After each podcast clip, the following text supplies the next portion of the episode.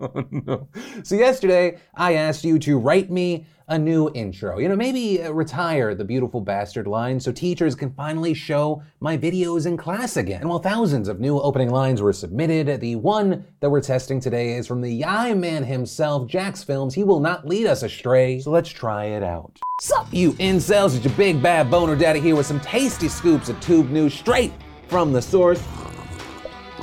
Mmm, I mean, ah. Nope, nope, nope, nope. Not messing with perfection. Sup, you beautiful bastards. Welcome back to the Philip DeFranco Show. It is Thursday, April 15th, 2021. Like the video, subscribe because I'll be giving $5,000 to a brand new subscriber for the month of April. And let's just jump into it. The first thing we should definitely talk about today, easily one of the most requested stories, is this news involving a U.S. soldier who's now been charged after a video circulated online showing him shoving a black man in a South Carolina neighborhood. So if you haven't seen this, the footage of the April 8th incident was posted to social media on Monday. It shows the soldier, Jonathan Pentland, confronting the unidentified man and telling him to leave the neighborhood. The other man says that he's just walking through the area, and then this happens.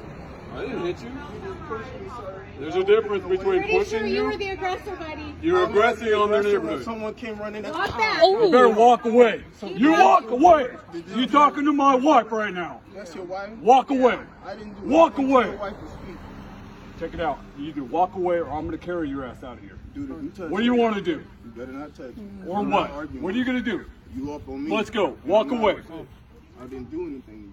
I'm about to do something to you. You better start walking. to. I do anything to her. You better start walking right now. you come after me like that, I ain't coming after the one in the you. You're in the wrong neighborhood, motherfucker. The man then tries to tell Pentland that he lives in the neighborhood, and Pentland then asks for his address, which he does not give. The confrontation continues with Pentland cursing, continuing to get into this man's face, and as he does, uh, the man says that Pentland smells drunk. It's also unclear what exactly led to this confrontation, but uh, in the video we do hear. You picked a fight with some random young lady that's one of our neighbors. Get out of Then here. walk. Nobody picked a fight when someone ran up All I heard was you fighting Go and her defending herself. Fighting what? Hey, come on. What's your name? Come on, you don't want no trouble. Right, so after this, the video spreads online, many social media users condemning it as another instance of someone being attacked for walking while black. In fact, we even saw this leading to protesters demonstrating outside of Pentland's home. Those protests starting off peaceful, but deputies were then called after 8 p.m. because unknown individuals vandalized the house. That forcing police to shut down access to the area and removing Pentland's family to another location. We then learned as far as what led to this viral video is deputies saying they were told that a man approached several neighbors in a threatening manner and then someone asked Pentland to intervene. Also, as far as the other man, there are two reports of alleged assault against him that are being investigated. But police also said that he has an underlying medical condition that may explain the behavior exhibited in the alleged incidents. But either way, police said that whatever happened earlier didn't justify Pentland's action. In fact, after all of this, we ended up seeing Pentland get arrested, with him ultimately being charged with third degree assault and battery. And so, reportedly, if he gets convicted, he faces up to 30 days in jail and a $500 fine. And at a news conference, we saw Richland County Sheriff Leon Lott saying, We're not going to let people be bullies in our community. And if you are, you're going to answer for it. And that's what we've done in this case. On top of that, reportedly, the Justice Department is investigating, and maybe one of the biggest things, Pentland's commanding general issued a statement condemning his behavior, adding that Pentland had, quote, brought disrespect to Fort Jackson, our army, and the trust with the public we serve. But yeah, with this story and the video, I'd love to know your thoughts and your reactions, actually, both to the video as well as the protests and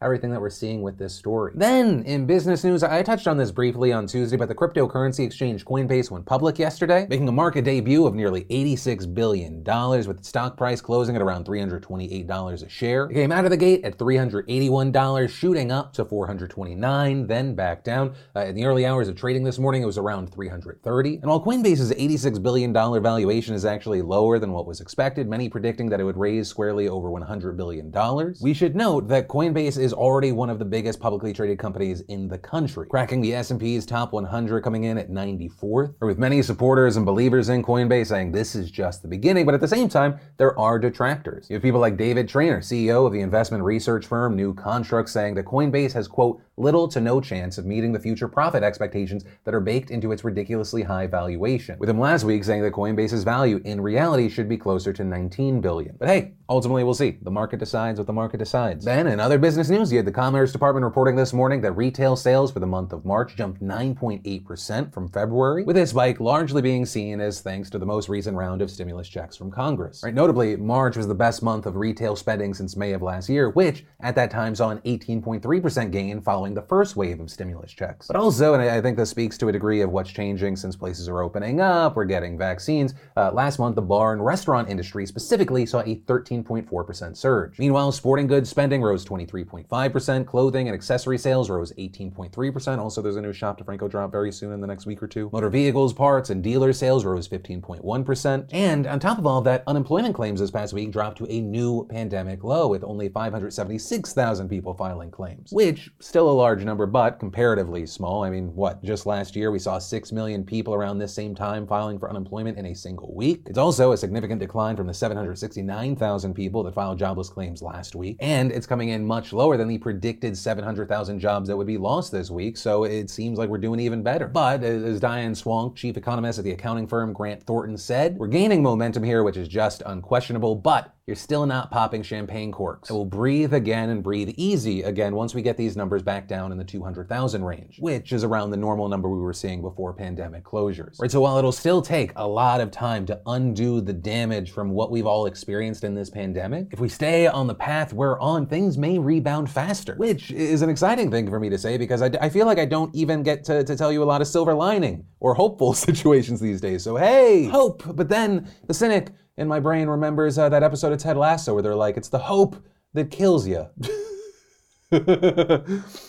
and then finally, for business news, and it takes us to the worlds of online entertainment, we should talk about Ludwig Ahgren because he has officially broken Tyler Blevins' aka Ninja's all-time sub record on Twitch. Right, this coming after I don't, I don't know if you've watched this. Ludwig just finished a 31-day subathon where he was streaming live for an entire month, and it was kind of this perfect ending to a seemingly out-of-nowhere genius move where he would add 10 more seconds to the stream for every new subscriber he got until he eventually announced the cutoff day this week, ultimately getting 283,000 subscribers, beating Ninja's record of 269,000. Also, with these crazy sub numbers, there's been a lot of speculation about how much money Ludwig made from all of this, but that is something that's actually really hard to break down. Right, Twitch subscriptions based off of the tier, they range from $4.99 to $24.99. Some estimates saying that just off of the subscribers, he made $1.6 million, though that's before Twitch split. So places like Dexerto saying that, okay, he got 935,000 plus right after the post Twitch split. Ludwig's also donating $365,000, his payroll $177,000 for uh, people like his moderators. There are, of course, then taxes, though a lot of the, the people that are doing taxes are doing it incorrectly because they're not taking into account uh, charitable donations donations or what he's paying. And it's also not known how much he made from advertising at this time. So the place is estimating that he only made $200,000 from this. I have doubts it's that low. But also, I do want to note that this is me just talking about a main point of speculation and debate in regards to this story because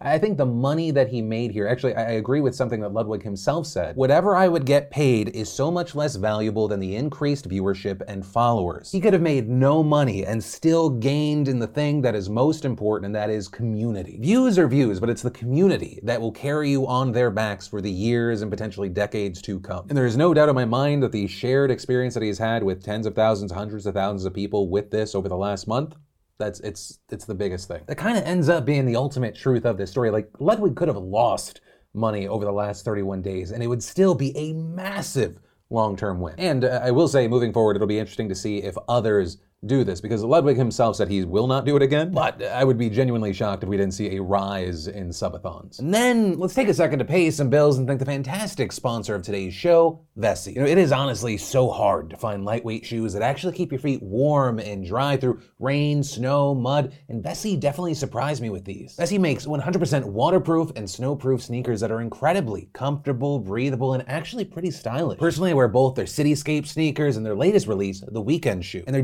Material is dual climate knit that keeps you cool in the summer and warm in the winter, which truly makes this the everyday sneaker, even for the upcoming wet season. These shoes are perfect for running errands, the gym, going to the park with the kids, or even on muddy hikes. And with a weekend shoe, you can just rinse them off or even throw them right into the washing machine. It is that easy, making it a fantastic gift for yourself or your loved ones. You know, get them now for the rainy season while they still have your size, and you will definitely thank me later. But Main thing, go to Vessi.com slash DeFranco right now and be sure to use code DeFranco at checkout to get $25 off. Then, we had a small chunk of the population losing their mind because White Claw is releasing an even harder seltzer. With this, instead of their 12 ounce can with 5% alcohol by volume, White Claw Surge will come in 16 ounce cans with 8% alcohol by volume, which resulted in a lot of people going, oh, so they're just trying to create Four Loco? Which my response is someone that covered a lot of uh, original Four Loco stories, no. Right, for anyone that doesn't remember, the original Four Loco, I believe, was 23.5 ounces, 12% alcohol by volume, and it cost two 50. Right, depending on your state, uh, just one of these was like four to seven beers, one espresso shot, and a Red Bull. There's a reason that people used to call Four Loco regret and a blackout in a can. Then, remember the Ever Given? Right, it blocked the Suez Canal last month, which reportedly resulted in $400 million in lost trade an hour. Well, as it turns out, despite getting dislodged and everything, opening back up, their story is not over. And that's because Egyptian authorities have now seized the ship, with reports explaining an Egyptian court ordered the vessel's Japanese owner to pay $900 million in compensation as a result of losses inflicted when the Ever Given prevented marine traffic from transiting through the vital global trade waterway, with a bill also reportedly including maintenance fees and the costs of the rescue operation. But for now, we'll have to wait and see how the story for the Ever Given ends here because you have the insurers getting involved. The ship's cargo has also been seized pending there being some sort of resolution. So yeah, uh, the Ever Given stuck, but this time in a different way. Then, in really troubling news, and it was already a massive issue, a worsening issue, but but one I think that definitely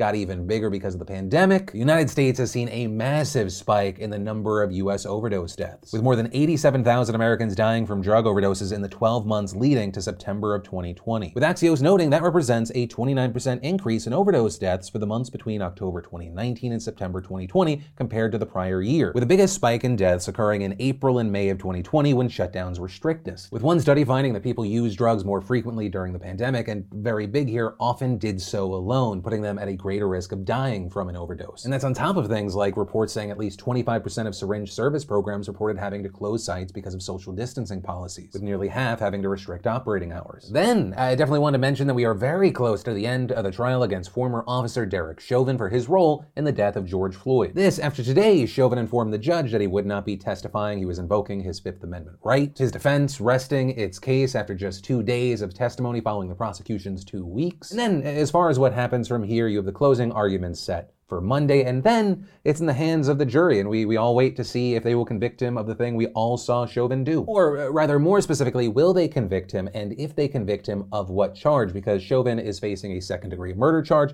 a third degree murder charge, and a manslaughter charge. And this is, I mean, it, I would say it's going to be an interesting one to watch, but it's a very big, stressful one to watch. Because obviously, yes, this is about Derek Chauvin, but also it's a lot more. For, for, a lot of people in the public, and as far as what the public response is going to be, yeah, uh, we'll likely see over the course of the next week. And ultimately, with this story, and actually anything that stood out to you today, I'd love to know your thoughts in those comments down below because this is the end of today's show. As always, thank you for watching, liking, hitting the subscribe button, all the good stuff. Also, if you're looking for more to watch, I got you covered with some more news, or if you need something lighter, that brand new podcast I did with KallMeKris. But with that said, of course, as always, my name's Philip DeFranco. You've just been filled in. I love yo faces, and I'll see you next time.